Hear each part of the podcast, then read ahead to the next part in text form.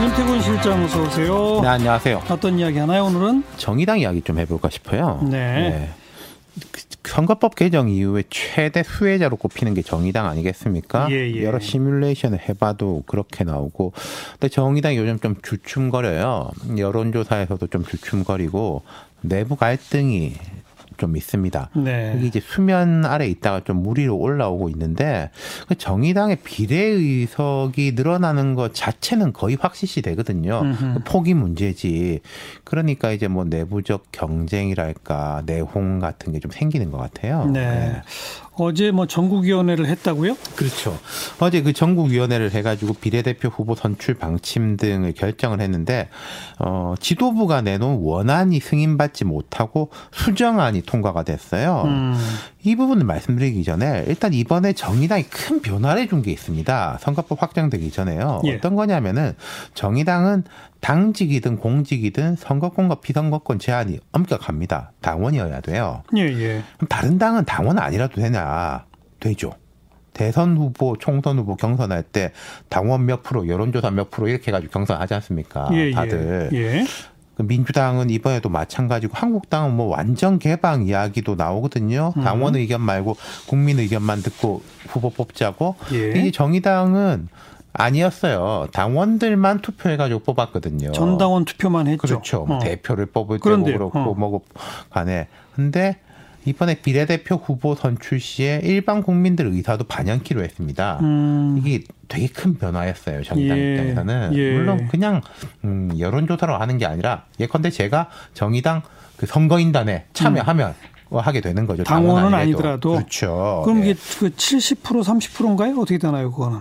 이제 그런 걸로 당원이 알고 있습니다. 70%, 선거인단 참여가 네. 30%. 예. 어, 어쨌든 이거는 이제 중요한 변화다. 예, 정의당 이미 입장에서는. 이제 확정이 된 거고 예. 그때도 좀 논란이 있었지만은 확정이 됐고 이번에 원안이 승인받지 못한 건 뭐냐면은 외부 인사한테 피선거권을 부여하는 거 물론 영입하면은 입당하겠죠. 뭐 음. 입당을 안 하겠습니까? 근데 그 외부 인사를 어 전략 경쟁 명부에 포함시켜 가지고 비례대표 순번도 부여하자. 말하자면은 뭐 한 10번까지 당선권일 것 같으면은 한 3, 4, 5, 6번은 좀 뭐 지도부 혹은 뭐 TF라고 하는데 거기 위임을 해 가지고 외부 인사들이 들어오는 사람들은 거기다 배치할 수 있게 하자. 어. 이런 거였거든요. 예. 근데 그게 부결이 됐고 통과된 수정안은 외부 인사가 비례대표 후보 출마를 원할 경우에는 그냥 피선거권을 부여한다. 음. 그럼 이제 순서대로 그냥 가자 네. 이거거든요. 그러니까 원래 지도부는 그 뭐 비례대표 몇번 네. 번호까지 주자는 거였는데 그렇죠. 이 전국위원회에서는 번호까지 주는 건 안 된다. 네, 맞습니다. 다음 영입은 하되 경선을 거쳐라. 맞습니다. 어. 예. 지도부 생각 이런 거였던 것 같아요. 사회단체나 이제 뭐 노동계 단체하고 좀 전략적 협력을 통해 가지고 그쪽에서 대표성 있는 인사를 보내면은 정의당에서 당선권에 배치하고 그렇게 해가지고 당의 외연도 확장하고 뭐 전문성도 담보한다 이런 거였던 것 이게. 전략적 영입 아니겠어요? 그렇죠. 그 예. 기존에도 그런 게 없지는 않았습니다. 지금 기존 정당에도 보면은 뭐 한국노총 출신 의원들 뭐 많이 있고 그렇지 않습니까? 예, 예. 심상정 의원도 원래 민주노총 그 간부 출신이었고 지금 정의당의 김종대 추혜선 의원도 말하자면 전문가 영입 케이스인데 근데 이 김종대 추혜선 의원 같은 경우에는 지난번 비례 경선에도 받은 표대로 된 거예요. 그렇죠. 말하자면 영 입되니까 좀 자연스럽게 노출도도 높고 지금 지명도도 높아지고 예. 그런 지원이 있으면 좀 윗번호 받기가 조금 쉬워지는 게 있지 않습니까? 예. 근데 이번에는 아예 순번을 주자는 쪽이었는데 예. 그러면은 영입하기가 더 쉬운 점이 있겠죠. 경선 안 거친다 그러면 더 잘 응하겠죠. 그렇죠. 영입에 영입 네. 제안에. 네. 근데 이게 부결됐다는 거 아니에요? 맞습니다. 음. 예.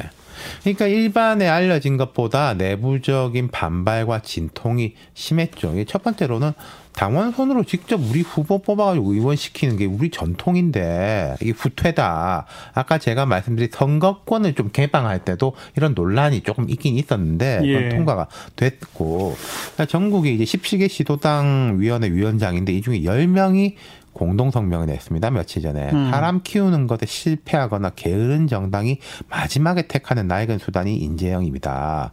이번 전국위원회에 제출된 정의당의 총선 전략 중에 개방 할당 전략, 개방 할당 전략이란 게 제가 아까 말씀드린 그런 거예요. 예, 예. 이건 철회되어야 한다 이렇게 밝혔고요. 네. 그리고 이 내부적 갈등이 이렇게 있는 게 지금 정의당이 의원이 여섯 명인데 심상정, 여영국 두 사람 제외하면 네 명이 비례대표입니다. 그렇죠. 이 비례대표가 당선되는 데는 당선될 게 뻔한데 지역에서 출마해가지고 이제 받쳐주는 득표율을 끌어올려주는 수많은 후보들 당직자들의 말하자면 이게 희생이 깔려 있는 거 아니겠어요? 그렇죠.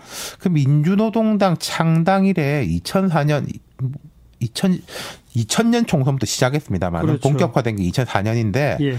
다섯 번, 여섯 번, 뭐 구청장 선거까지 하면 뭐 여덟 번, 아홉 번 출마한 인사들이 상당히 많아요. 지역에서 그렇죠. 예. 나름의 인지도를 쌓았지만은 10%대 득표율로 항상 선전에 그치고 음. 그러다 보니까 오히려 이 사람들은 또 식상해지는 거예요. 또 네. 나오냐 이런 식으로 되고 예. 이런 평가까지 받고 좀 희생해온 한 뭐 연배로 치면은 386 바로 뒤쯤 될 거예요. 음. 한 70년대 초반생들. 네. 사실은 민주당 박용진 의원도 이런 케이스였거든요. 그러다가 민주당으로 옮겼죠. 그렇죠. 예. 그래서 지금 뭐 잘 나가고 있지 않습니까? 음.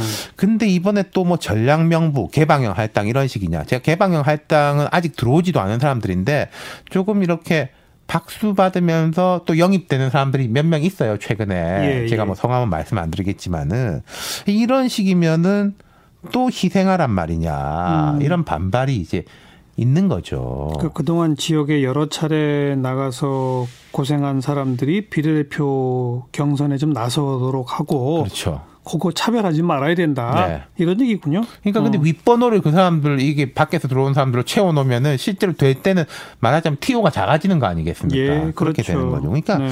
약간 뭐 괴가 다른 면도 있지만은 최근에 그 서대문구 구의원이고 부대표였던 이만솔 전 부대표, 그뭐 전두환 전두환 전 대표- 추격자, 예, 예. 예. 이 사람이 이제 총선 출마 문제로 당과 갈등을 빚다가 구의원직 사퇴하고 탈당하고 뭐 제명 절차까지 밟으려고 당에서 한다고 하는데 예. 크게 봐서는 조금 이런 맥락하에 있는 거죠. 음, 원래 그 외부 인사 영입이라는 게 항상 이런 딜레마가 있잖아요. 맞아요. 어. 지금 이제 거대 정당들도 신선한 사람 데리고 오느라고 정신이 없고, 음, 정의당도 좀 그런 면이 있는데, 근데 이 신선한 사람이라는 게 결국 정치 안 해본 사람이잖아요. 그러니까요. 보통 소감도 비슷해요. 정치에 대한 깊은 고민이 없었는데 이제부터 열심히 하겠다. 뭐 예. 이렇게 이제 이야기들 하죠. 우리 방송에도 그런 분들 많이 나오는데 근데 이런 인사들 치고 4년 후에 별로 의정 활동 잘했다는 소리 듣는 케이스가 많지 않습니다. 네. 오히려 뭐 국회 보좌진이나 지방 의원으로부터 올라온 사람들은 정의당뿐만 아니라 그 거대 정당에서도 그런 사람들이 일 못한다는 소리 듣는 경우는 거의 없거든요. 예, 예.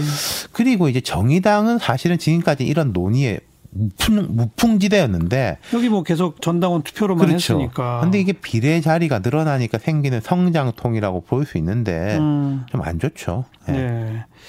누가 그런 얘기해요. 과거에는 이제 총선 앞두고 전략공천이나 비례대표 영입으로 스펙 보고 사람을 뽑는 스펙 영입을 네. 했다면 요새 스토리. 금년에는 스토리 영입을 지금 주로 하더라. 그렇죠. 예. 근데 스펙이 좋거나 스토리가 좋다고 국회의원 잘하는 법이 있느냐? 그렇죠. 그죠? 예. 예.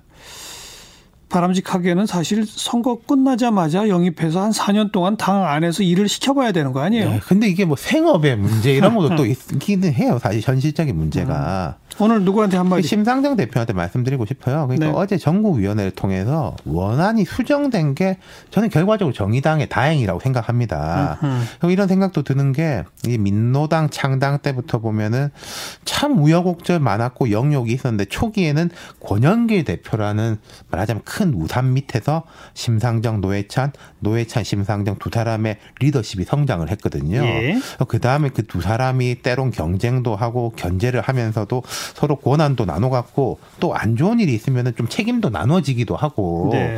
도와주고 그랬는데 지금 심 대표 혼자지 않습니까? 음. 참 이럴 때 보면 어깨가 되게 무거워 보여요. 네. 근데 지금 이제 창당 때 실무자로 막 일했던 사람들이 지금 보면 한 40대 중후반에서 50대 초반 제가 이제 이름 기억나는 사람들도 여럿이 있는데 예. 훌륭한 사람들이 많거든요. 예. 이제는 그 후배들하고 좀 짐을 나눠질 때가 음. 아닌가 그런 말씀 드리고 싶어요. 네. 바깥에도 좋은 인물도 많지만은 정의당 안에도 좀 보석 같은 인물들이 많거든요. 예. 음. 알겠습니다. 네. 여기까지 윤태곤 실장 수고하셨어요. 감사합니다.